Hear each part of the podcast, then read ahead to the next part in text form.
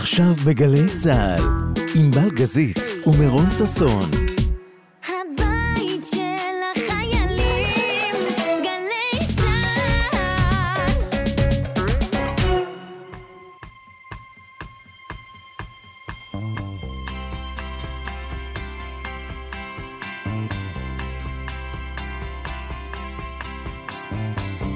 שעה שנייה, מירי אלוני עדיין איתנו, אנחנו הגענו אליה, היא לא באופן. את היא מירי אלוני, זה לא מירי אלוני עדיין איתך. מוחמד בא אל ההר. זה נכון, אוקיי, אני מקבלת את התיקון, ואנחנו שומעים את צפצוף הציפורים והתנועה רוכשת כאן ברמת אפעל, במשען, כי אנחנו חגיגים היום. ואיך? כי עוד שנייה ליל סדר, ואנחנו חוגגים... וואה, יש פה חתיכת... יש פה הכל. דבור קטן, מה יש לך? אתה בטבע, מותק. הוא קיבוצניק, מה זה התגובות המוגזמות האלה? טוב, ובאנו לחגוג איתך פסח, למה? כי היה לנו רעיון לשם לתוכנית שהצחיק אותנו. מזה זה התחיל. מירי אלוני. לרגל החג. לרגל החג, זה טוב. אחרי שקטעו לי את הרגל, אני הייתי הסיבונית, הייתי טיבונית. אחרי שקטעו לי את הרגל, אז הרגשתי שאני חייבת קצת חלבון, להוסיף לתפריט. אמרתי, אני שוברת את הטבעונות, וביקשתי מחברות שלי שיביאו לי רגל קרושה, שזה רק החצי הפולני שלי, כן. אוהב אותה. רגל קרושה ומרק רגל, זה הצד הפרחי שלי. בסדר, שיהיה שוויון, שוויון הזדמנויות. פולקה לא ביקשת. לא, לא, לא פולקה, רק לא פולקה. רגל קרושה ומרק תימני, טבעוני. שבט אחים ואחיות. כן. אנחנו, חוקי הפורמט, תזכורת למי שמצטרף עכשיו? עשינו פתקים עם מילים, מילה 1, 2, 3, ככה, לנושאים שהם מזכירים לנו אותך. וגם כמה אורחים. וגם כמה אורחים שיפתיעו ויברכו. נראה, זה תבנית אסוציאטיבית. אני יכול אז רגע לשאול כאן, אמרנו שאנחנו כבר בזרם תודעה, אז לא אכפת לי. לא, את נכנסת לניתוח ואת יודעת שאת יוצאת ממנו בלי רגל? אוי, זה סיפור, זה... הגעתי לבית החולים עם רגל שכבר לא יכולתי לדרוך עליה. כשהרופאים ראו את זה, הם אמרו שהם מכניסים אותי לניתוח. אני בניתוח, אני חשבתי שהניתוח הוא לפתוח את הרגל ולנקות את הזיהום שהיה. ואז מגיע אליי דוקטור חורי, מנהל המחלקה האורתופדית, עם תופס. ואומר לי, מירי, את צריכה לחתום פה על הטופס לפני הניתוח. ואז אני רואה שכתוב שם אופציות של מה יקרה בניתוח, ואחת האופציות הייתה קטיעת רגל מעל הברך או מתחת לברך. אמרתי לו, דוקטור, איך אני יכולה לחתום על הוצאה לפועל כזאת, במו ידיי? אז הוא אומר לי, תשמעי, יש לך חיידק טורף, וזה עניין של שעות, עד יום, אם אנחנו לא נעשה את זה, במידה ויש צורך, והוא כבר מן הסתם ידע שיורידו את הרגל, כל הגוף שלך יורעל ואז זה מוות. אז לא הייתה לי ברירה וחתמתי על ההוצאה לפועל הזאת, וכעבור שעתיים יצאתי משם בלי, עם חצי פולקה, חצי ירך. מה את מבינה פתאום על עצמך בטראומה הזאת? בפרוטזקה שלי, שאני אגב אני לא סובלת אותה, כי היא כבדה ו... אנחנו מדברים על זלדה? בדיוק. חבר'ה, אתם יודעים הכל, אני צריך להרוג אתכם. פשוט נתת שם לפרוטזה, אין הרבה אנשים שעושים את זה, אני מניחה. נכון, לא... צריך לתת לה קרדיט גם. הפיזיותרפיסטית שלי, אילנית הנפלאה מהשיקום באיכילוב, אמרה לי, צריך לתת לה שם, כנראה שככה זה נהוג. אז אמרתי לה, שם נקרא לה זלדה, בשביל להתנקם בה. איזה שם כזה גלותי. אמרתי, מה, אני אקרא לה יסמין או ורד? לא בחשבון בכלל. ובהליכה, זה הליכה נורא מצחיקה עם הדבר הזה. תזכרת את אילנית עברון, הפיזיותרפיסטית שלך, והיא במקרה אחת המברכות שלנו. וואי, עכשיו אני כבר אפקה. חבר'ה, מה אתם עושים לי? אז תכיני את המיוחדה, כי היא מברכת אותך ואת זלדה. וואו. מירי, כמה את חסרה. מירי הגיעה אלינו למחלקת שיקום כללי במרכז הרפואי תל אביב, עם קטיעה מעל הברך בספטמבר 21.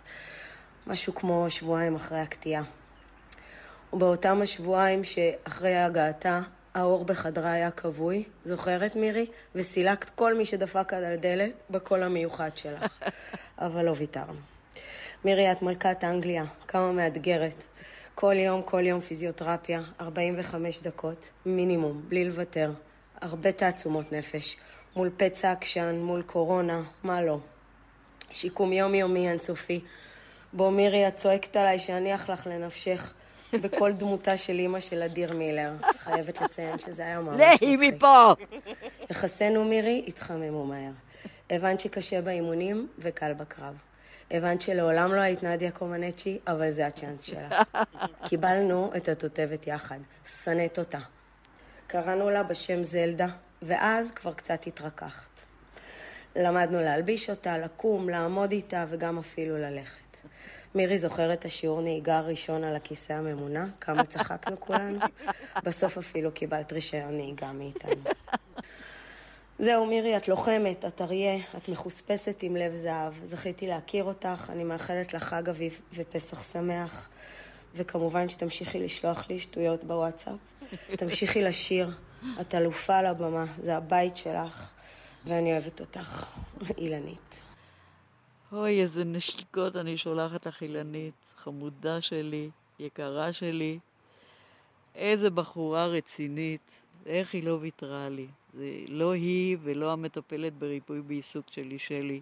שתיהן פשוט הצילו את חיי, כי בהתחלה היה אני לא בכיתי על עצמי אף פעם.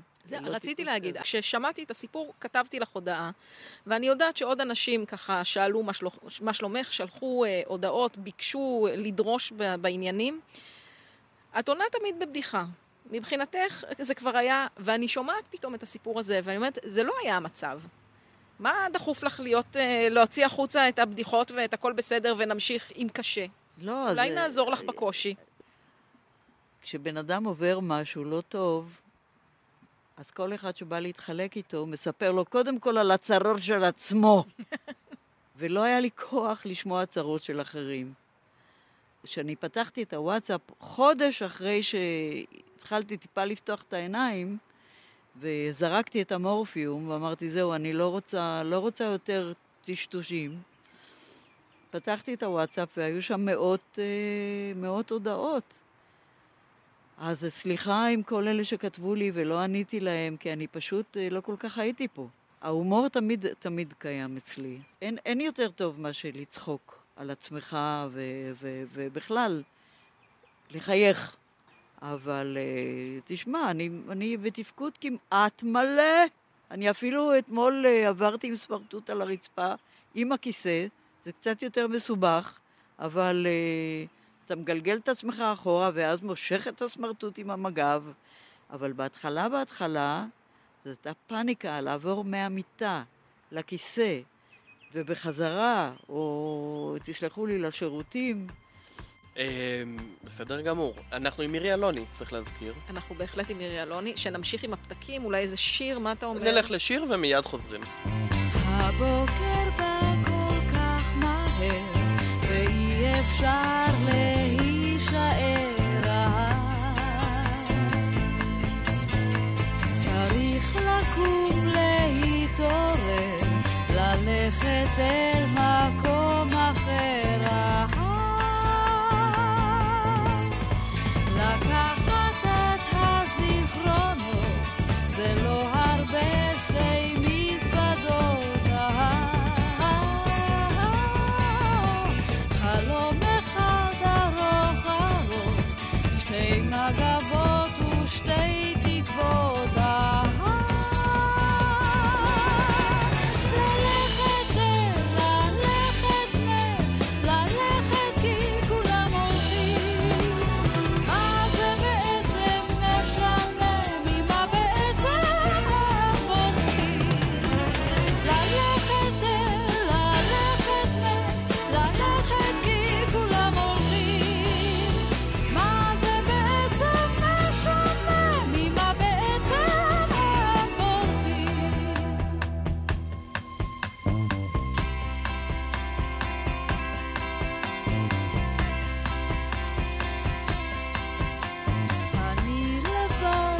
עיר גדולה, מההתחלה להתחלה. אני לא יכול כבר לנמאס, וכל דבר נראה לי גזע. אני לבד בעיר זרה, כאילו אין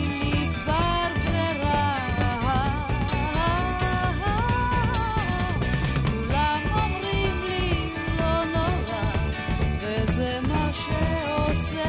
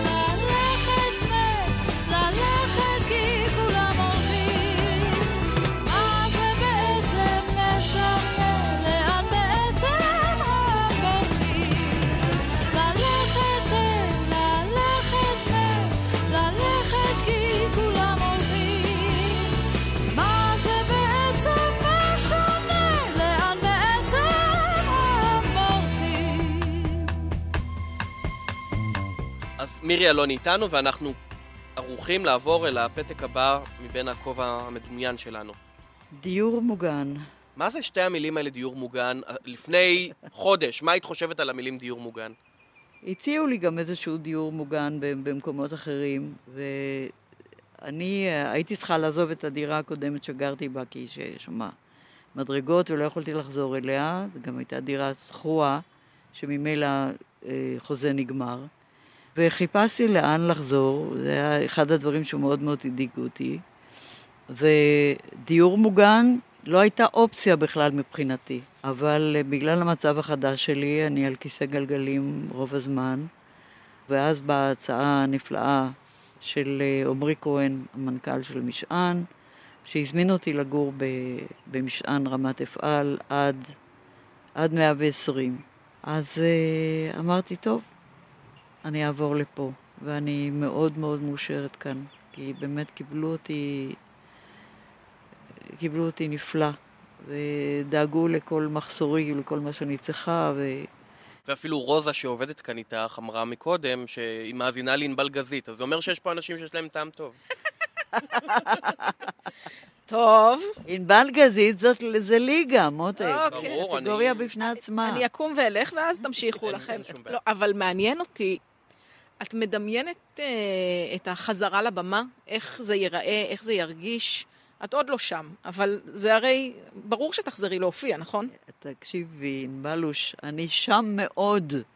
זה התחיל מזה שבחודשים הראשונים, כששכבתי בשיקום, והייתי מנסה לשיר, אני בן אדם רגשן בטבע שלי, וכשאני שרה, אני מתחברת למילים קודם כל. והמילים בשירים מרגשות אותי לפעמים עד דמעות. אבל אחרי הקטיעה, כל שיר ששרתי גרם לי להיחנק מדמעות. פשוט לא הייתי מסוגלת לשיר. הגיעה אליי נוגה אשד לחדר, שאף אחד לא היה נכנס לשם אם לא הרשיתי. הדלת הייתה סגורה. והיא נכנסה עם הגיטרה, וביקשתי ממנה את השירים שאני רוצה לשמוע, וכשהייתי מצטרפת אליה, הייתי נחנקת מדמעות. לא הייתי מסוגלת לשיר. ואז הגיע אליי עוד אדם בבית החולים שמאוד מאוד עזר לי, אבי שושן, שהוא הדובר של בית החולים. והיינו ערב חנוכה, ואומר לי, מירי, יש לנו פה את הפואיה, את החדר הקבלה עם הפסנתר המפורסם. מה דעתך בהדלקת נרות לרדת ולשיר לנו שיר אחד? אמרתי לו, תשמע, זה חנוכה, אבל אני חנוכה. אני בעצמי נחנקת מדמעות כל פעם שאני מנסה לשיר. אני לא יכולה לשיר. אז הוא אומר לי, תנסי. ואז מקסים סבטלוב, הפסנתרן שלי, התחיל לנגן, והתקבצו חולים ומשפחות חולים, ואני פתחתי את השיר הראשון, וזה פרץ ממני כמו מהר געש, והמשכתי לשיר. אני לא תכננתי לשיר הרבה, דיברנו על שיר אחד בסך הכל, ונתתי שם הופעה של 45 דקות, זה היה כל כך, והיה שמח כזה, ואנשים רקדו וכל כך הודו לי, ואז הבנתי שאני יכולה לשיר לעזאזל. בקיצור, עוד נראה אותך על הבמה, בטוח. אני הופעתי בשבוע שעבר בחדרה, במופע שרוב הקהל היה ניצולי שואה וותיקי חדרה. סידרו לי רמפה כזאת שעולה על הבמה, והנהג שלי, יש לי נהג, אני מיס דייזי לאחרונה. כן, כן. והוא העלה אותי על הרמפה הזאת, על הבמה, ואני יושבת על כיסא הגלגלים, ואני שרה. זאת הייתה הופעה מיוחדת, בלי קשר אפילו לדבר הזה, זה היה ממש יממה לדעתי, אחרי הפיגוע שהיה בחדרה. נכון, נכון. ואני אמרתי שאנחנו עם חזק, שכל החיים שלנו, אנחנו מלווים אותנו אסונות, שאנחנו צריכים להתגבר עליהם, ואנחנו תמיד יודעים להתגבר עליהם ולהמשיך הלאה. את ההופעה הקדשתי לזכרם של כל הנרצחים. אני חושב שמאוד מתאים כאן השיר שאת כתבת בעצמך, השיר הדקלות, ואנחנו רוצים לזמן אלינו את השותפה שלך ליצירה, נורית הירש. וואו. כן. שביקשה להגיד לך כמה מילים, ואז נשמע גם את השיר. וואו, וואו, וואו. לרגל חג הפסח, אני מאחלת לך קודם כל הרבה בריאות, חג שמח והמון מוזיקה. זכיתי לביצועים נפלאים שלך, למספר שירים שלי. בראש וראשונה, אהבת איתמר בן אביב, למילים של דודו ברק. כן. בכל פעם שאני שומעת את השיר הזה ברדיו, אני נפעמת מחדש מהביצוע האינטליגנטי והמרגש שלך. תודה רבה.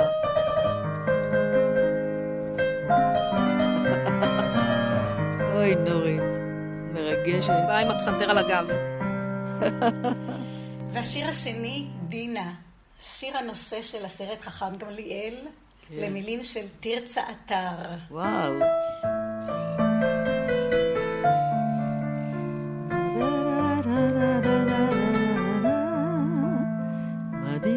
שלא חולמת נרנית תירה תירה.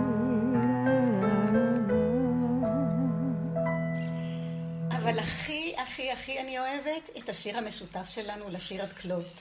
הלחנתי אותו בהשראת מילים שאת כתבת, שהן בעצם הסיפור האישי שלך. נכון. מה אומר לך? נראה לי שהגיע הזמן לשיר חדש. כן. על פי מילים שלך כמובן. מה את אומרת? אני חייבת. אוהבת אותך. חייבת לך. יו, נורית, מלחינה גדולה. וכשאני הבאתי לה את הטקסט של השיר הזה שאני כתבתי לזכרה של אימא שלי, הדסה אלוני. את כישרון השירה קיבלת מאימא. כן, אימא שקיבלה מאימא. אני יכולה רק להניח שהיא לא עבדה בזה. זאת אומרת, היא לא התחרתה ביפה ירקוני בבתי הקפה בתל אביב. ממש לא. אני הייתי שומעת אותה שרה כשהיא הייתה רוחצת כלים. והסבתא שלי הייתה, הסבתא שלי אסתר גזלובסקי הייתה בוגרת מחזור ראשון לאחיות בהדסה ירושלים. אז האחיות היו אמריקאיות, המורות. זה היה המחזור הראשון. איתי כבר אי אפשר לדבר על מחזור בגילי. חברים, אנחנו אמרו מראש, יהיו פה רגעים. לא, אבל אני שואלת, כי את אומרת, קיבלתי את כישרון השירה, זאת אומרת, היא שרה, היא רצתה שתהי זמרת? לא. היא רצתה להיות זמרת? לא. מה זה, למה שרתם? כי, תשמעי, הסבתא שלי הייתה אחות מוסמכת, חצי רופא, ועד היום אנשים בגבעתיים, אנחנו גרנו בראש הגבעה, אז אנשים היו ממש עולים אליה לרגל, ועד היום היא טיפלה בדורות של אנשים, באמא, בילדים. ואמא שלי עבדה כאחות מעשית בכלא רמלה, במחלקה של דוקטור סילפן, והיא טיפלה שם באסירים שהם נרקומנים לשעבר, שקיבלו כל מיני תרופות, ואסירים שקיבלו תרופות פסיכיאטריות. הייתה מחלקה כזאת. אולי יש עד היום, אני לא יודעת. והיא עבדה שם. אז מה התקלקל בדרך? זאת אומרת, איך את לא אחות? רגע, שנייה, אבל בואי תחזירי אותנו לשיר הדקלות. כשהבאתי לה... הטקסט הזה הגיע אליה על ידי חבר שלי, שהיום הוא כבר מאוד ידוע בבוהמה, אמיר הממיר. הוא היחידי שאני גנבתי לו את הטקסט, אני כותבת כל החיים שלי, אבל למגירה. ואני תמיד צוחקת שנורית הירש היא זאת שהוציאה אותי מהמגירה. לא מהארון, אבל רק מהמגירה. סנדרסון הכניס אותך לארון, נורית הוציאה אותך מהמגירה. יפה, יפה, השלמת לי. אז כתבתי שיר לזכרה של אימא שלי, שאז אחרי שהיא נפטרה לי. ואימא שלי הייתה בשנותי האחרונות כרותת שתי רגליים. אני איכשהו מתחברת לגהועל שלה, אני מקווה שאת השנייה ישאירו לי, אבל אני פשוט לא הבנתי מאיפה היא לוקחת את הכוח והרצון לחיות. אבל אז קיבלתי את התובנה שכל עוד אדם מחובר לחיים, אפילו בנים דק, הוא רוצה לחיות, כמו שחנוך לוין כתב במחזה שלו, כולם רוצים לחיות. ובשיר כתבתי, גם אם קמים בבוקר, ולא יודעים מאיפה ניקח את הכוח ליום החדש. אנחנו חייבים ומצווים להמשיך לנשום כל אחד נשמת פה, גם אם זו נשמת פה האחרונה. וקראתי לזה לשיר הדקלות, וזה מה שאני מאחלת לעצמי. היה לי אז חלום, נשאר רק געגוע, פרחה יונת שלום, נותר ליבי פצוע, גם אהובי הלך, כמעט עבר שבוע, קמלו כבר שושני, עבד להם מכוח. הייתה לי אז תקווה, נותרתי בלי מנוח, עם בוקר אתעורר, אך בגופי אין כוח. עלה נשר מעץ, נשא אותו הרוח, פרחו כל גוזלי, אין ציץ ואין תפוח. רק שני מיתריי נוגנים בלי הרף, אותו ניגון ישן מזכיר לי את הדרך, זו דרך התקווה,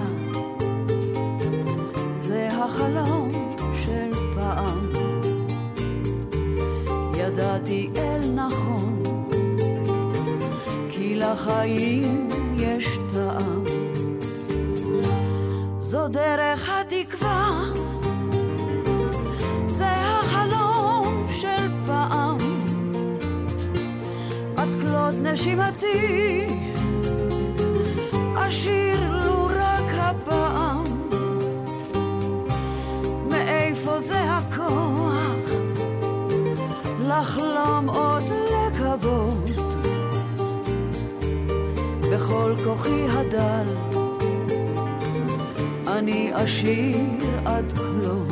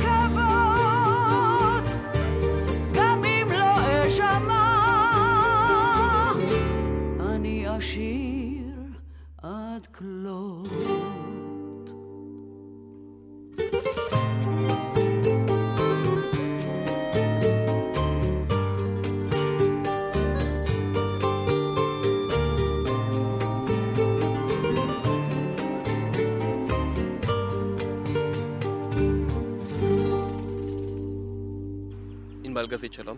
מירון ששון. שלום, מירי אלוני. הלו, חג שמח. חג שמח, חג חירות שמח, כמו האמונה. לא הלהיט הכי גדול שלך, אבל שיר מה זה כיפי. נכון.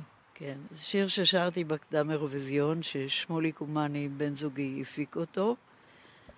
הגיע אליי שמולי קלוסקי, מלחין, ואלי סמרי, שכתב את המילים של השיר הזה כמו האמונה.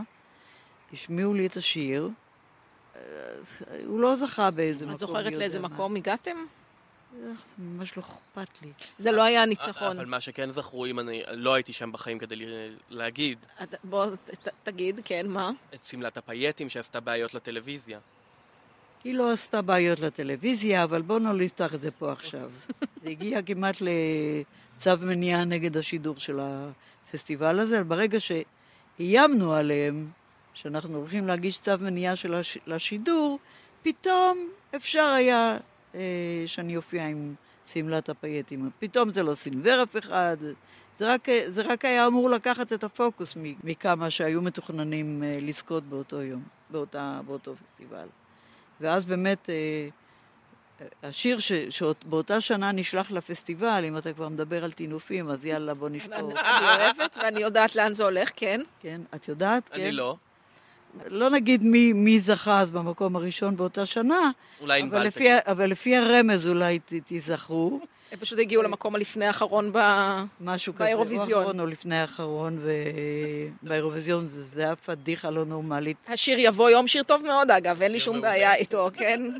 שרי צוריאל ומוטי גלעדי. הוא הגיע למקום האחרון או לפני האחרון, כמו שאמרת. באירופה פחות הבינו אותו.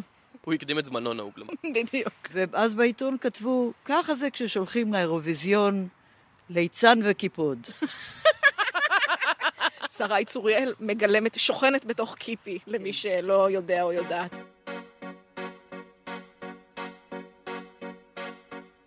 מי שנפשו פתוחה ומי שנפשו קשורה עוד, מי שרוח בו והוא עוד בדרכו. מי שאכזבתו ומי שגאוותו נשמרת, מי שבידו נשארת אמונה. אתה הולך ועוד הולך, תמיד הלאה והלאה, אתה עוד מאמין ונאחז כמו אז.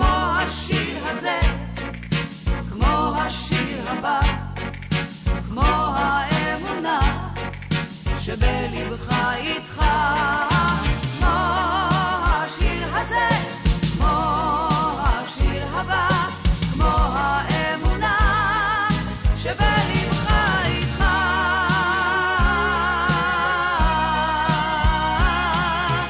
מי שאהבתו בדרך מחפשת, מי שהרגשה כל יום לא חדשה, שרוצה לטוב, ומי שנשאר בסוף הדרך עוד הולך ובא, הוא עוד הולך ובא.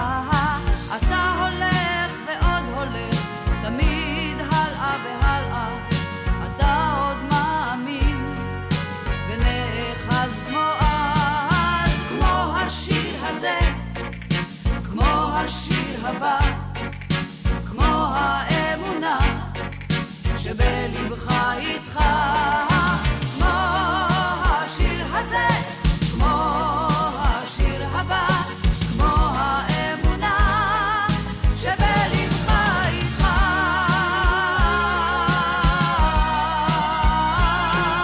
כמו השיר הזה, כמו השיר הבא, כמו האמונה שבלבך איתך.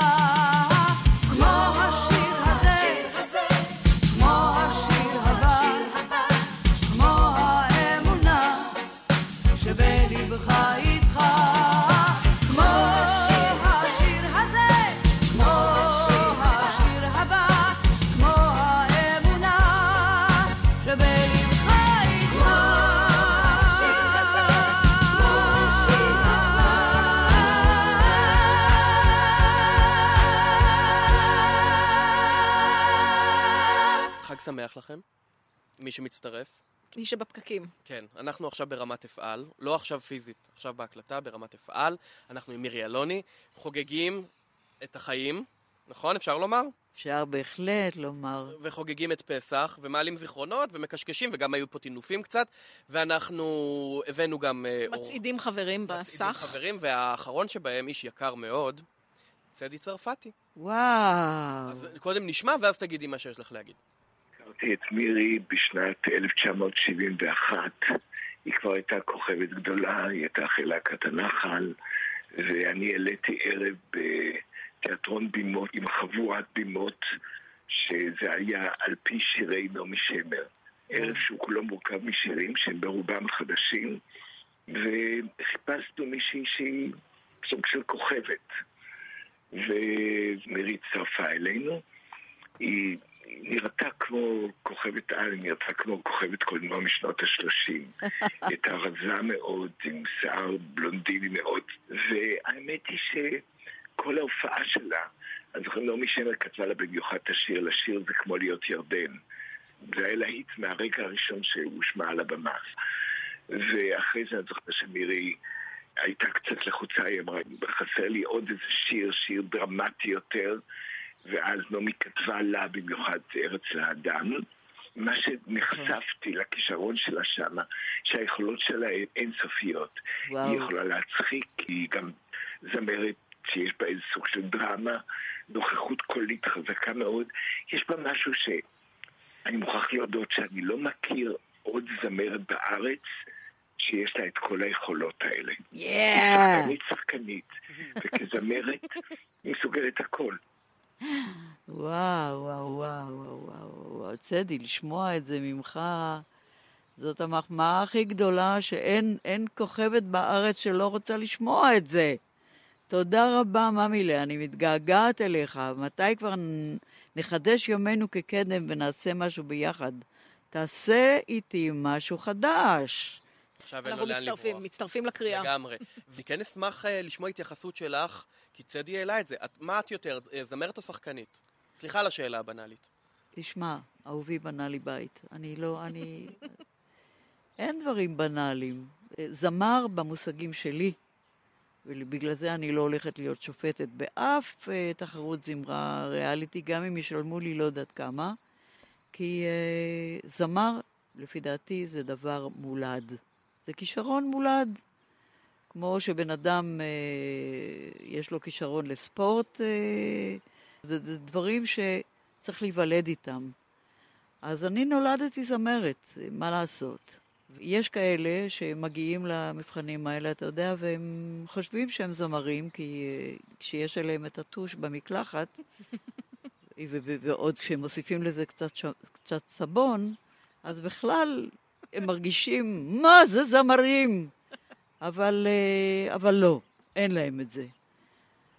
התפקיד האופי הראשון שקיבלתי, הראשונה שגילתה אותי זה הגננת שלי בגן העירוני בגבעתיים, לאה קרולה, ואני עשיתי לה צרות נוראיות, כי אני כבר אמרתי לכם שאני לא כל כך אוהבת מסגרת.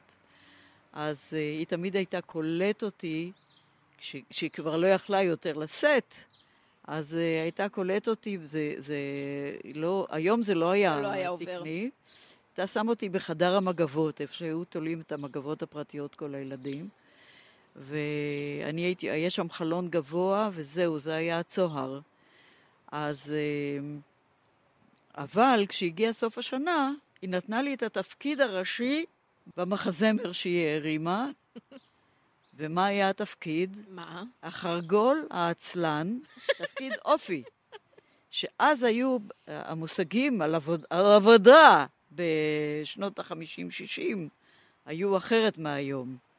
אז אני הייתי החרגול שהוא נחשב לעצלן, כי כל הקיץ ניגן על כינור, בזמן שהנמלים החרוצות הן עבדו כל הקיץ ואספו כל הקיץ אוכל, ובחורף היה לנו מה לאכול. ואז החרגול בא אליהם ולבקש מהם התחילו אורחים או שיתנו לו קצת אוכל. זה מחזה חינוכי. בהחלט. אבל התפקיד הראשי היה של הצרצר או החרגול הזה. והיא גילתה אותי. ומאז המורה ברוריה, כל התפקידים הראשיים של רבקה עימנו ורחל עימנו וכל האימהות, אני שיחקתי אותם. ואחרי זה בלהקת הנחל, ההצחקות היו על אחריותי. בקיצור, את לא בוחרת. זמרת ושחקנית. אז זמרת נולדתי, ושחקנית אני אוהבת מאוד, מאוד מאוד מאוד. בארץ להדם נשמע תמיד הידם של הבל וקטרוס וחלילים וחרש על ידם. בארץ להדם מקים טופי געגועים גדולים. קח אותי עכשיו לשם, דרך לא ידע, אל ארץ וחמדתי, ארץ לאדם. בארץ לאדם פורחים בכל עודם החמנית והדר. בארץ לאדם יורדים במועדם השלג והטל והמטר. קח אותי עכשיו לשם, דרך לא ידע,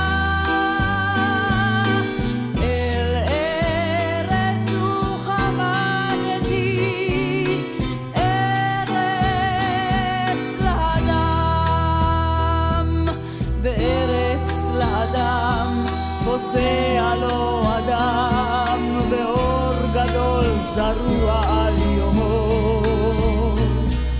בכל תינוק נרדם. בארץ לאדם, בארץ לאדם בחלומו.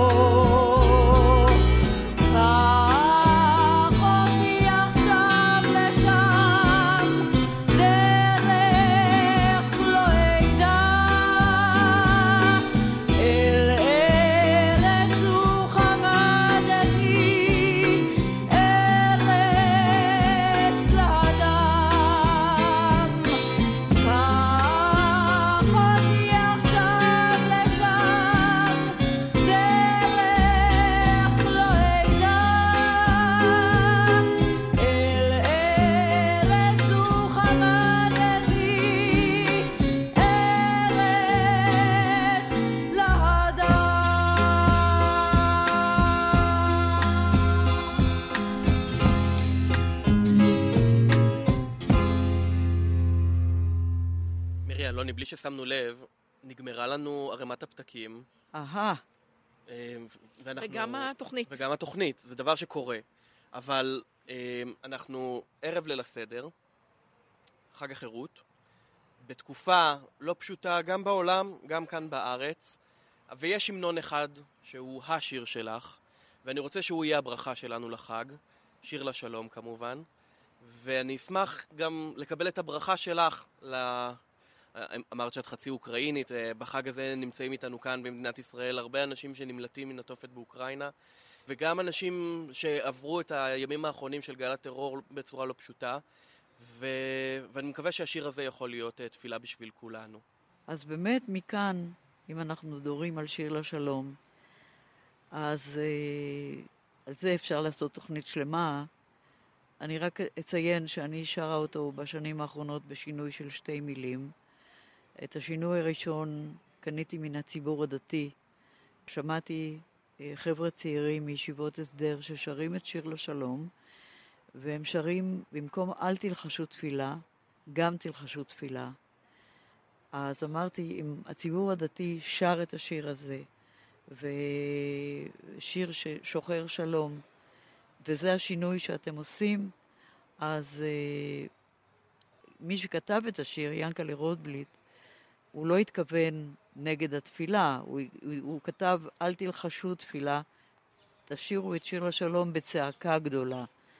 הוא דיבר על הצעקה כנגד הלחישה, אבל אם זה השינוי שאתם עושים, אז אני מאמצת אותו, ומאז אני שרה גם תלחשו תפילה, ואת השינוי השני שעשיתי על דעת עצמי, אחרי רצח רבין, התחלתי לשיר זכרו את ההולכים במקום הניחו להולכים, כי יצחק רבין נרצח על מזבח רצונו לעשות שלום.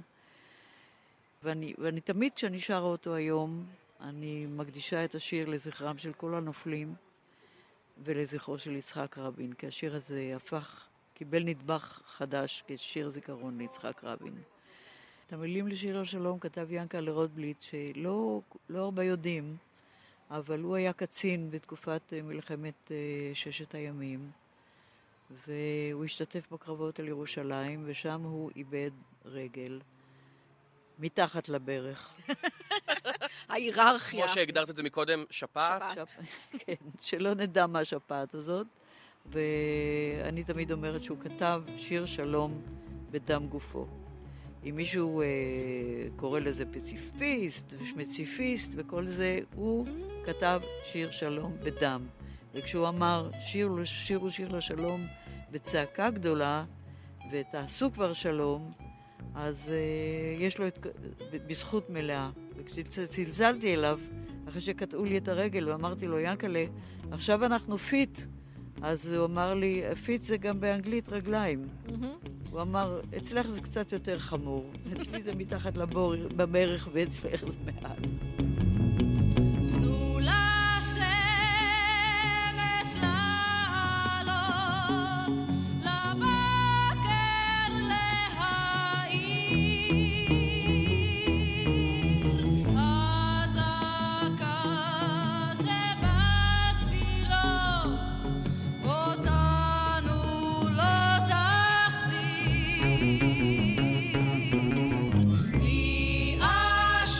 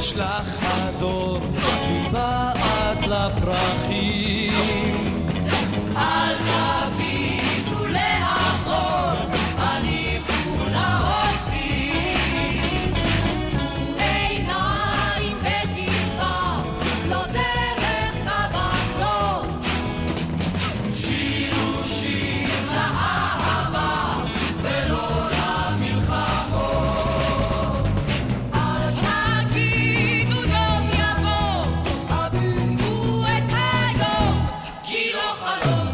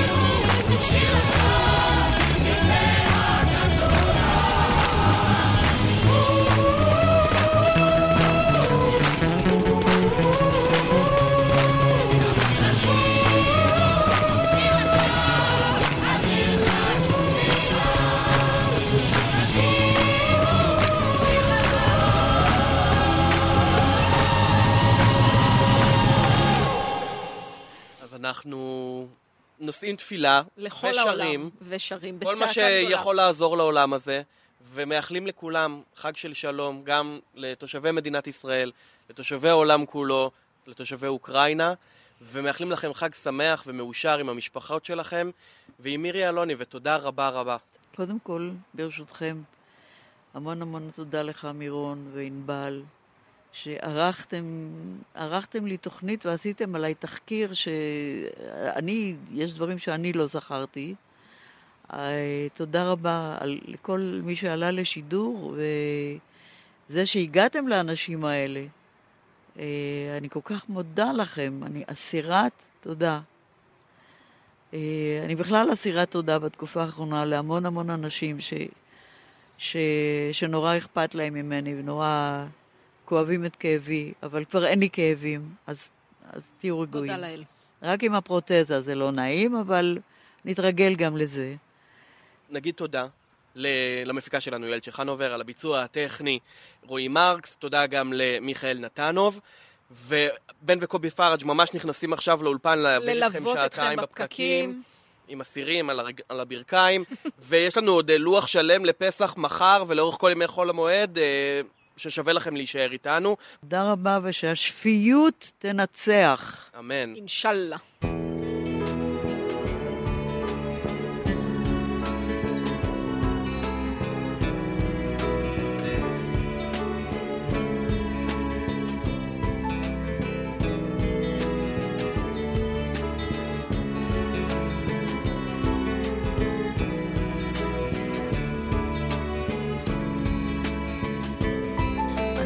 אוהב אותך, למרות שאת אינך יודעת זאת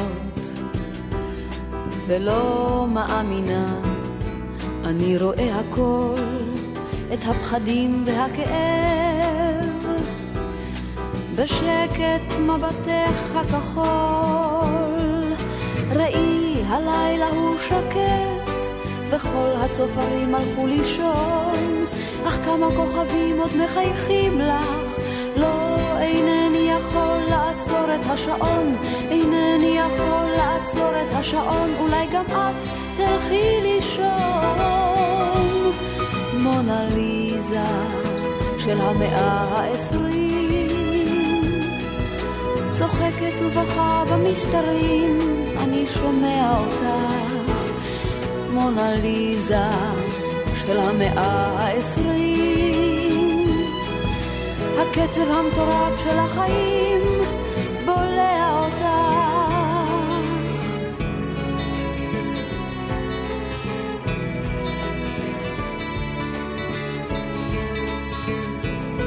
אני כואב אותך, אני יודע שאכפת לך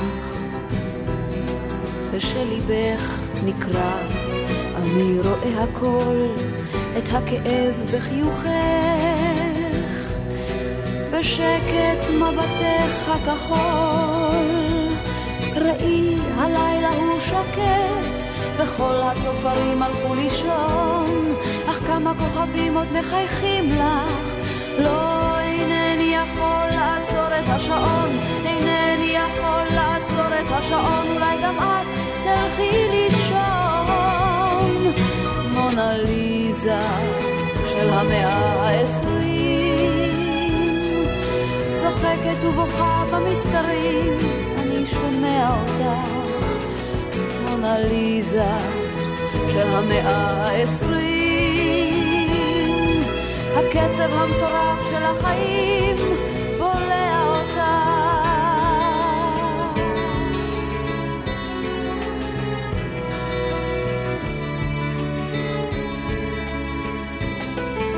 כואב אותך, משום שכאן כולם קשוחים מאוד ואת כל כך קטנה. אני רואה הכל, את התבונה בתמימותך, את כל אשר אינך מבינה. ראי, הלילה הוא שקט וכל הצופרים הלכו לישון, אך כמה כוכבים עוד מחייכים לך. לא, השעון, אינני יכול לעצור את השעון. אולי גם את תלכי לישון. מונליזה של המאה ה-20 צוחקת ובוכה במסתרים, אני שומע אותך. מונליזה של המאה ה-20 הקצב המטורף של החיים